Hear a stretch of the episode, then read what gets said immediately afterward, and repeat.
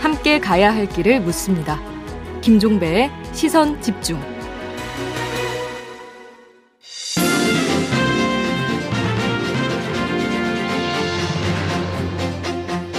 네, 더불어민주당 윤건영 의원과 함께하는 슬기로울 정치 시간입니다. 어서 오세요. 네, 윤건영입니다. 네, 안녕하세요, 의원님. 오늘은 좀 국내 정치 중심으로 좀 질문을 드려야 되는데요. 네. 그 전에 좀 요거 하나는 좀 여쭙고 가야 될 것 같습니다. 문재인 대통령이 지금 유럽 순방 중이시잖아요. 네.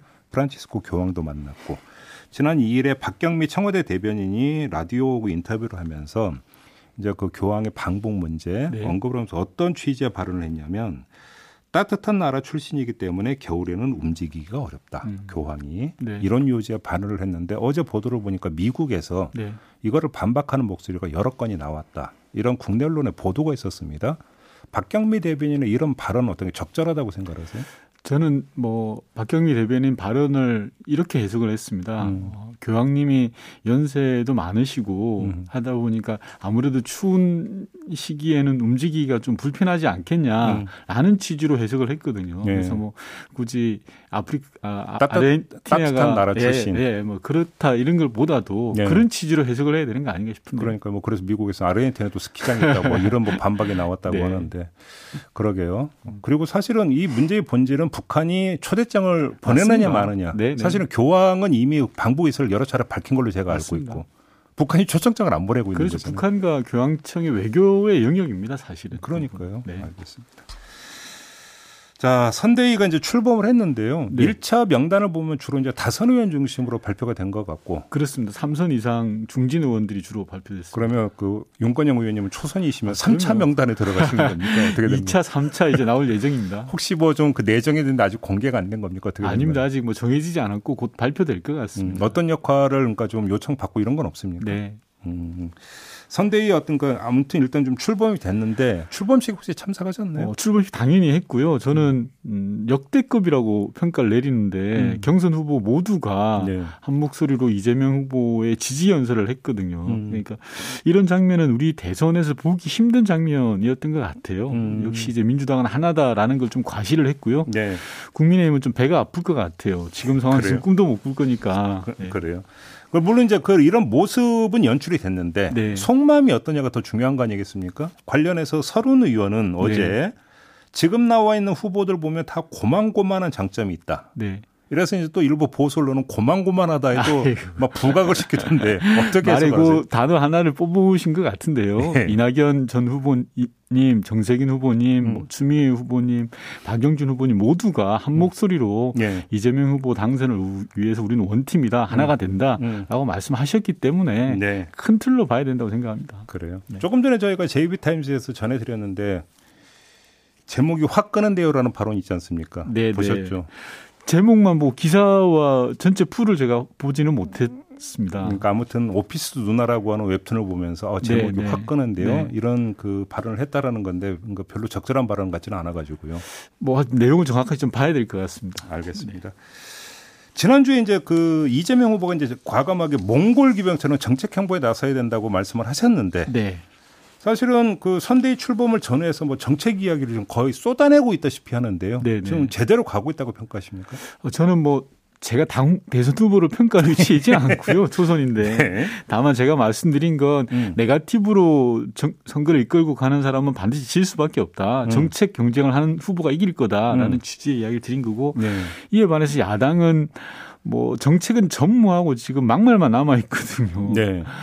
심지어 이번에는 홍어 논란까지 나왔지 않습니까? 그래서 네. 야당이 정책에 취약하다는 건 어쩔 수 없어요. 그런데 이번 좀 도가 좀 심한 것 같아요. 음. 그래서 좀 그런 문제들을 지적하고 넘어가고 음. 저는 몽골 기병 이야기가 말씀드렸던 건 민심을 이기는 정치는 없다고 생각하거든요. 어, 그럼요. 예, 그래서 이 우리 민심이 어디에 있는지 정확하게 진단을 하고 네. 과감한 발상의 전환을 해야 된다. 우리 민주당이 그런 취지에서 말씀드렸던 겁니다. 아무튼 지금 1차적으로 정책 이야기를 하면서 여야 간의 전선이 그어지고 있는 게 바로 국민 재난지원금인데요. 네. 추가 지급. 네. 필요하다고 보십니까? 여러 가지 의견이 있을 수 있습니다. 뭐 네. 총리께서는 조금 부정적으로 네. 말씀을 네. 하신 것 같은데 저는 정부는 정부의 입장이 있고 후보는 후보의 판단이 있을 수 있다라고 음. 생각을 하고 음. 전 국민 재난 지원금은 선악의 문제가 아니다. 음.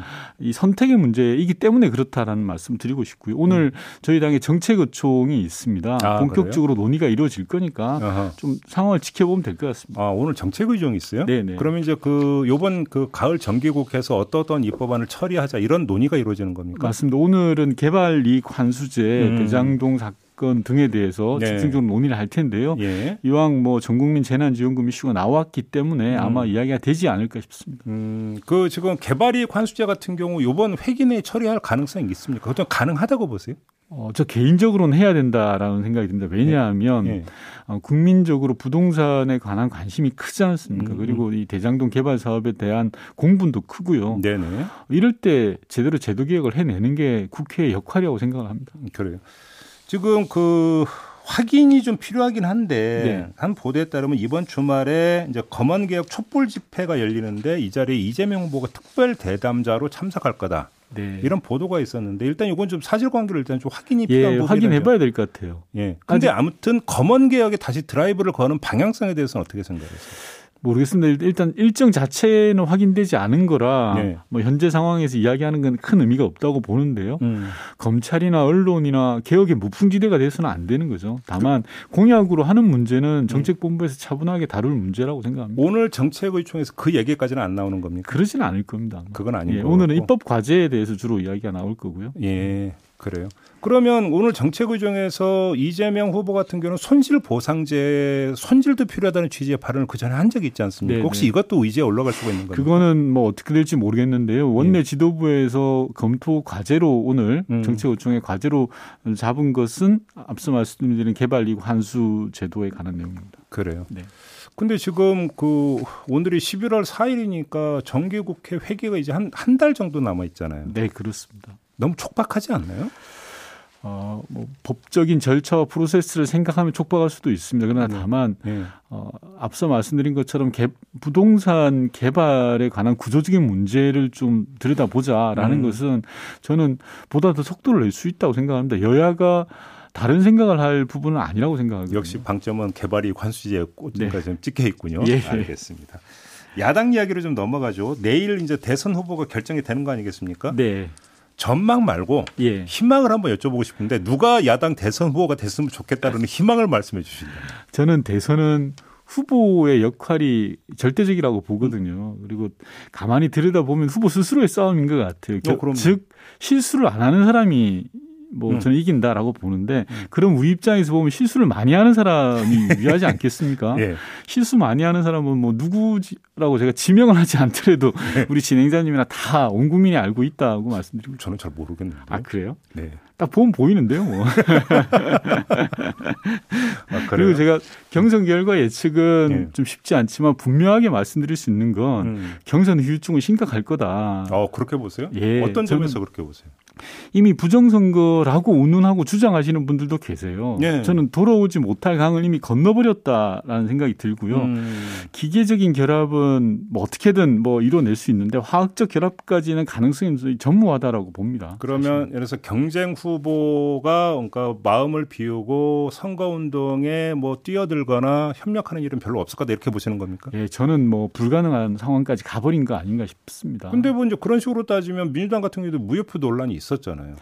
무효표 논란이 있었지만 어, 화요일 날 있었던 전대 발대식을 보더라도요. 네. 저희는 그게 일종의 전통으로 남아와 있었거든요. 그런데 국민의힘은 탄핵을 거치면서 음. 이미 분당까지 가버린 그런 경험들이 있거든요. 음. 그래서 저는 좀 쉽지 않다고 보는 그런 입장입니다. 근데 뭐 누군지는 모르겠지만 지금 의원님이 희망하는 그분이 만약에 대선 후보로 선출이 되면 제가 희망하는 게 누군데요? 한번 그냥 짚는 거예요. 예. 네. 그분이 대선 후보가 되면 김종인 전 비대위원장이 그 총괄 선대위원장으로 올 가능성이 있다라는 이야기가 뭐 많이 있었는데 그런 걸 염두에 두시고 지지선을 하신 거 아닐까요? 그러면 내부 네. 리더십이 좀그 다시 정비될 수 있지 않느냐라는 전망도 나오는 거 아닐까요? 어, 상대 후보가 전 수용되지 않을 거라고 보고요. 음. 뭐 분석과 관련해서 사람들 이야기를 들어보니까 여의도에 가까이 계신 분들은 윤 후보가 될 것 같다. 음. 여의도에서 먼 사람들은 홍 후보가 될 것 같다. 이거 이게 이제 당심과 민심 아, 이렇게 이야기하시고 음. 바람이 마포대교를 넘어오면 이제 홍 후보가 이길 거고 네. 마포대교를 넘지 못하면 윤 후보가 된다. 그렇게 분석을 하시더라고요. 아, 그래요? 네. 그러면 김종인 위원장이 선대위원장으로 등판을 하더라도 후유증을 완전히 그러니까 그 정리는 못할 거다 이렇게 보시는 겁니까? 예, 정치는 사람이 하는 거라서요. 예. 쉽지 않을 거라고 봅니다. 감정이 있을 예. 것이다. 예. 알겠습니다. 안철수 대표가 이제 등판을 했는데요. 어떻게, 네. 어떻게 평가하세요? 어, 등판은 뭐 우리 헌법에 보장된 권한을 행사하시는 거니까 음. 저는 뭐 당연히 할 수 있다고 생각하는데 안철수 대표가 지난 시절에 국민의힘 분들한테 많이 당하신 것 같아요. 어, 그래요? 예, 이준석 대표가 속값은 쳐줄게라고 비아냥거리고 또 예. 최근에 보면 거강꾼 노릇하면 징계를 확실하게 하겠다라고 음, 음, 음. 뭐 펄펄 뛰고 있지 않습니까? 네, 네. 입장을 바꿔놓고 생각하면 안철수 대표가 아무리 단일화의 아이콘이라고는 하지만 음. 전 최소한의 자존심은 있다라고 생각을 하거든요. 음. 계속 말씀드리지만 정치는 사람이 하는 거라 어, 지난 보궐선거 때 이제 합당까지 합의를 해놓고도 뭐 자기는 배신당했다라는 그런 기억을 가지고 있을 거로 봐져요. 그래서 저는 뭐. 어, 근데 국민의힘에서는 합당이 안 된 그 결렬의 책임을 국민의 당으로 돌리고 있는데. 에이, 그거는 거대 야당과 소수 야당이 합당을 하면 예. 약자 입장에서 봐주는 게 맞죠. 어, 그렇게 뭐. 예, 예. 그러면 단일화는 없을 거다라고 그렇게 단언하시는 겁니까? 대단히 어려울 거다라고 봐지고요. 지금처럼 저는 네. 단일화에 급한 쪽은 국민의힘인데 오히려 뻗대고 계시는 느낌이 들거든요. 네. 그래서 물론 진보와 보수 모두 다 단일화가 어려울 겁니다. 음. 그래서 저는 결정적 변수가 되기보다는 중요한 변수는 될 수 있다라고 보고 있습니다. 근데 이제 사실 초기에 여야 막론하고 모두 어떤 그 분석을 했냐면 이번 대선판은 그이 선거 지형이 양극화되다 보니까 진영 대결이 너무나 뚜렷하다. 중간 지대는 없다. 네. 이게 이제 공이 그러니까 같은 분석이었는데 맞습니다. 중간 지대는 없을 걸로 예견이 되는데요. 예. 이 단일화를 하지 않으면 안철수 후보나 정의당의 심상정 후보가 한 2, 3% 정도만 가져간다고 그 하더라도 정도만 하더라도 심각한 영향을 줄 수 있다고 보는 겁니다. 그래요. 네. 심상정 그 후보 이야기가 나왔으니까 네. 심상정 후보는 딱 잘랐거든요. 더 이상 단일화 없다. 맞습니다. 그래서 제가 말씀드린 것처럼 진보든 보수든 단일화를 가지고 엄청난 음, 지난한 과정을 저는 거칠 거라고 봅니다. 네. 네.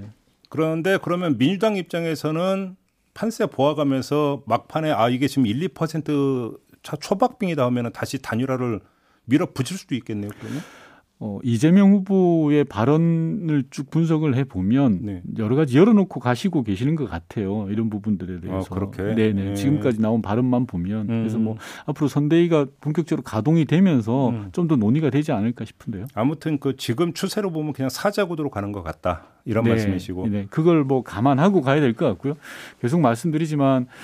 그만큼 당했는데 이게 사람 마음이라는 게 쉽게 안 풀어지거든요. 음, 네. 오늘의 이제 모두는 감정이군요. 의원님의 네. 말씀을 관통하고 있는 키워드는 감정인 것 같은데. 정치는 사람이 한다 이거죠. 제가 지금 사자구도라고 하면 섭섭할 분이 한 분 계시죠. 아, 김, 그렇죠. 김동연 전 경제부총리. 예, 예, 예, 예. 김동연 전 경제부총리도 그러면 대선 막판의 선택에 따라서 일정 변수 역할을 할 수 있다고 보십니까? 저는 그분이 얼마만큼의 공간을 확보해 나가느냐에 따라서 중요한 변수가 될 수도 있다고 봅니다. 그러면 그 역대급으로 중간지대가 좁은데 네. 그 좁은 중간지대 안에서 다시 삼자 구도가 형성이 되는 겁니까? 심상정, 안철수, 김동연 이렇게 세 분의 그렇습니다. 이제 그런 부분들은 이 선거 구도라는 건 앞으로 시간이 다섯 달 정도 남았잖아요. 그래서 이 예. 다섯 달이라는 시간이 아마 평상시 다섯 달하고 다를 겁니다. 음. 엄청나게 역동적으로 진행될 거라 어떻게 음. 될지는 조금 더 상황을 봐야 될 것 같습니다.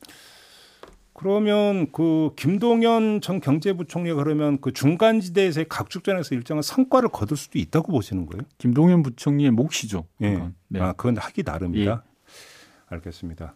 이 질문을 좀 드리고 이제 민주당 선대위로 다시 돌아가서 네. 이제 그 의원님 같은 경험이 많으시니까 메머드급 선대위라고 하는 것은 좋은데 네. 그게 화합의 상징이라는 점에서도 좋고 다 좋은데 문제는 그렇게 조직이 커져버리면 의사 결정 과정에서 문제가 발생할 수도 있는 거 아니겠습니까? 네네. 특히 대선이라고 하는 것은 말 그대로 그때 그때 임기 응변식으로 대응하는 것 요인도 되게 많은데 이렇게 되다 보면 문제에서 내부 소통의 문제가 되고 거기서 다시 여러 가지 이야기가 또 나올 수 있는 거 아니겠습니까? 네. 이건 기웁니까 아닙니까?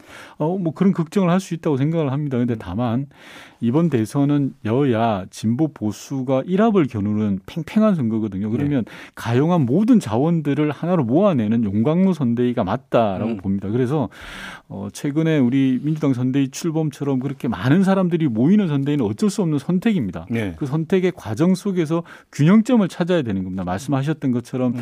발빠른 소통과 임기 대응 그리고 위기 상황 대응 음. 능력들을 갖춰 나가는 것은 그 안에서 풀어야 될 과제인 거라고 그러니까요. 생각하고요. 내부 안에서 선대위 구 구성원들이 그러니까 충분히 그러니까 공유하고 인정할 수 있을 정도로 즉각적인 의사결정 단위를 어떻게 꾸리고 또 아, 내부적으로 그러니까 인정받느냐 이게 사실은 과제라고 봐야 되는 거죠. 맞습니다. 알겠습니다. 오늘 말씀은 이렇게 마무리를 하도록 하죠. 고맙습니다, 네. 의원님. 네. 더불어민주당의 윤건영 의원과 함께했습니다.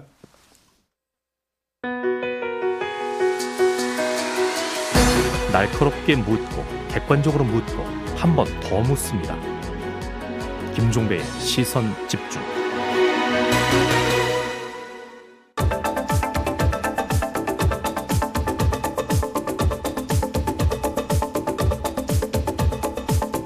네, 비컨 뉴스 진행하겠습니다. 헬마우스 임경빈 작가 모셨습니다. 어서 오세요. 안녕하세요. 자, 오늘은 어떤 이야기 준비해 오셨습니까? 오늘은 제가 뉴질랜드에서 약간 특이한 코로나19 백신 접종 권고를 소개해 드리려고 가져와 봤습니다. 오, 뉴질랜드? 네. 어, 이제 국제적으로 가시는군요. 그렇습니다. 네, 어떤 특이한 점이 있는데요? 일단 오디오로 먼저 만나보겠습니다. 나는 전에 총을 몇 방 맞은 적이 있습니다. 코로나 백신도 두 방이나 맞았죠. 당신도 나처럼 백신을 맞으세요. 아이들을 돌보고 있기 때문에 나는 백신을 맞았습니다. 또 친척들을 보호하고 싶었기 때문에 백신을 맞았습니다. 네, 허이로 아나운서가 언제 뉴질랜드로 가셨어요? 그러게요. 네? 어, 지금 이게 두 사람의 목소리를 약간 바꿔가지고 재현을 해주신 건데, 네. 앞에 이제 그 수염이 난 사람 같은 경우는 총을 몇 방 맞아봤다. 이분이 누구냐면 이제 블랙 파워 라이프라는 깽단의 멤버인 데니스 오라일리라는 남자고요. 어, 예. 예. 그리고 이제 그 뒤에 조금 험상궂게 생긴 아저씨, 음. 어, 아이들 때문에 백신을 맞았다라고 했던 사람은 헤드 헌터스라는 깽단의 스티븐 데일리라는 사람입니다. 음, 지금 이제 라디오로만 이 방송을 듣고 계신 분들을 위해서 이제 잠깐 말씀을 드리면 뉴질랜드의 그 분들이 하신 말씀인데 그렇습니다. 뭐 이거를 이제 지금 그 번역을 해서 허유로 아나운서가 이제 네. 다시 읽어드렸다. 그렇습니다. 이렇게 이해를 해주시면 되겠습니다. 네, 실제 영상은 한 7분 정도 되는 그 길인데 음. 뉴질랜드의 마오리 진흥부라는 이제 부서가 있습니다. 거기에 이제 윌리 잭슨 장관이 자신의 페이스북에 공개를 한 영상인데 네. 어, 뉴질랜드의 이제 유명 깽단들이 헤드헌터스, 뭐 블랙파워, 라이프, 몽그럴, 몹 이렇게 우리로 치면 이제 조직폭력배들이죠. 오. 이런 그 주요 인물들 7명이 등장을 해서 지금 칠성파하고 뭐 20세기파 이런 멤버들이 뭐 국제파 이제 이런 멤버들입니다. 오, 예. 심지어 뉴질랜드의 깽단들은 자기네 로고도 따로 갖고 있습니다. 어, 예. 네, 이쪽에 이제 7명의 멤버들이 등장을 해서 음. 마오리족 원주민들을 주로 대상으로 해 가지고 이제 백신 접종을 촉구하는 내용입니다. 야, 깽단 멤버가 공익 사업에 뛰어들으셨네요. 그러니까 말이죠. 어, 예. 이게 이 깽단들의 주요 활동 무대가 이제 뭐 저소득층의 밀집 지역이거나 혹은 음. 마오리족 지역인데요. 오. 상대적으로 백신 접종률이 좀 낮은 지역들이고 음. 정부가 직접 개입하기도 좀 쉽지 않은 지역들이다 보니까 이제 도움을 구하게 된 겁니다. 네. 그래서 지역사회 장악력이 높은 깽단과의 협업을 통해서 접촉을 꺼리는 사람들을 설득하고 독려하자 음. 이제 이런 아이디어를 낸 겁니다. 아, 예. 그래서 제가 이제 현지 매체인 뉴질랜드 헤럴드를 좀 찾아보니까 음. 실제로 어 크리스마스까지 백신 90% 접종 프로젝트 오. 이런 걸 이제 추진을 하면서 오클랜드 지역의 블랙파워 깽단 멤버들한테 한 100여 명 이상이 단체로 백신을 맞는 음. 이런 소식을 전하기도 했고요. 예. 어, 이 지역의 블랙파워 두목을 맡고 있는 이 마크 피터먼이라는 인물은 음. 어, 자신이 1호 접종자로 나서서 이 갱단 상징이 붙어 있는 자켓을 가죽 자켓을 입고 백신을 맞는 사진을 찍기도 했습니다. 네. 그리고 또 이제 사진 하나 좀 준비를 해봤는데 Shot Bro라는 어, 타이틀을 이제 붙이고 있는 백신 접종 버스. 그러니까 Shot Bro라는 건 이제 함께 한 방 맞는 형제들 뭐 이런 이제 이름인데 한 방을 조심해서 말씀하셔야 돼요. 네, 백신 한 방 말하는 거죠. 총알 아니고 백신 한 방 맞는 네, 겁니다. 네. 이 Shot Bro라는 버스가 지역을 돌아다니면서 이 깽단 멤버들한테 백신 접종을 하는 캠페인도 벌이고 있었습니다. 뭐 참신한 것 같긴 한데 절박함이 느껴지는데요. 그렇습니다. 지금 이제 주로 원주민들이 많이 그 어, 살고 있는 저소득 지역에서 이제 백신 접종률이 떨어지고 있는데 음. 그래서 어, 이 갱들도 주로 이제 마오리족 중심으로 구성된 갱들의 도움을 얻고 있습니다. 아, 예. 어, 그리고 이제 동시에 또 이제 같이 살펴봐야 될 것이 뉴질랜드가 지금 전체적으로 봐도 9월 이후에 백신 접종률이 기대만큼 빠르게 높아지지 못하고 있는 상황입니다. 음흠. 예, 그래프를 보시면 이렇게 되어 있는데 네. 1차 접종자는 73.3%로 낮은 편이 아닌데 네. 접종 완료가 63%에 그치고 있습니다. 오호. 그래서 방역 완화를 위해서는 70% 이상을 확보를 해야 되는데 지금 넘기지 못하고 있는 실정이고 네. 어, 비슷한 시기에 백신 접종을 시작한 우리하고 비교를 해보면 우리 같은 경우는 1차 접종률이 이제 80%를 어제 막 넘어섰고요. 음. 접종 완료자도 75%를 넘어선 상황이라서 네. 본격적인 방역 완화를 이제 시작을 하고 있습니다. 그렇죠. 그래서 뉴질랜드는 이제 티끌모아 태산이라는 심경으로 저렇게 갱단의 도움까지 받아서 구석구석까지 백신 접종 캠페인을 펼치고 있는 예, 상황입니다. 그러니까요. 다시 한번 확인하는데요. K 방역이 성공했다고 이런 얘기 많이 하는데 그 몫은 온전히 국민들의 몫입니다. 그렇습니다. 우리는 음. 지금 지난 31일 기준으로 지난 10월 31일 기준으로 18세 이상 성인 인구의 87.6%가 접종을 마친 상태고 음. 1차 접종을 마치 아, 받은 성인이 92.2%이기 때문에 아마 2차 접종을 이분들이 다 맞는다고 가정을 하면 네. 사실상 맞을 수 있는 성인 인구는 다 맞는다. 이제 이렇게 봐야 될 것 같습니다. 네. 문제는 얼마 전에 접종을 시작한 이제 12세에서 15세 소아 청소년들입니다. 음. 어, 이쪽에 백신 백신 접종이 주춤하고 있는 점인데 아, 그래요? 어제 방대본 발표를 보니까 음. 이 연령대 대상자 중에서 저 백, 아, 백신 접종 예약률이 27.2% 30%에 채 못 미치고 있습니다. 어, 낮네요. 그렇습니다. 음. 지난달 24일에 시작을 할 때만 하더라도 21.4%로 시작했는데 음. 하루에 1, 2% 정도씩 제, 접종 예약이 늘다가 그나마 지난달 28일 이후로는 이게 이제 끊긴 상황이다. 음. 그래서 좀 걱정이 많다고 합니다. 네. 어, 방역 당국은 아마도 화이자 백신 부작용을 걱정하는 부모님들의 우려가 크기 때문일 거라고 보고 있는데 예. 어, 대부분 이제 근거는 없다. 음. 이 대부분 추측에 의한 걱정이다라는 게 전문가들의 입장이고요. 예. 어, 좀 설득이 필요한 상황입니다. 음. 뭐 뉴질랜드처럼 우리가 이제 갱단과 협업할 수 없겠지만 음. 부작용 우려에 대한 적극적인 설명과 설득 그러면서도 취약 집단의 이제 접종률을 더 끌어올릴 수 있는 아이디어 이런 것들이 필요하지 않을까 싶습니다. 4839님이 지금 문자 주셨는데 12세에서 15세 접종 이거는 유튜버들의 협업이 필요하다. 아. 이런 진단을 해주셨는데 좋은 아이디어 유튜버로서 어떻게 생각하십니까? 유튜버로서 주변에 많은 유튜버들을 우리 이제 뉴질랜드 깡단들처럼 예, 협조를 좀 구해가지고 음. 적극적으로 영상을 만들 수 있게. 요즘 10, 그러니까 10대들이 유튜브를 아주 그 애용을 하죠. 그렇습니다. 음. 제 그럼? 주변 유튜버들은 주로 이제 중년의 시사 유튜버들이라 효과가 있을지 모르겠는데 별로 영향 최대한, 영향 없잖아 그러면. 그 혹시 모르잖아요. 아, 그래요? 네, 최대한 협조를 구해보겠습니다. 알겠습니다. 저희도 유튜버니까 네. 노력해 보죠. 네. 수고하셨습니다. 감사합니다. 알마우스 임경빈 작가였습니다. 네, 시선 집중 2부 마무리하고 8시 3부로 이어가겠습니다. 잠시만요.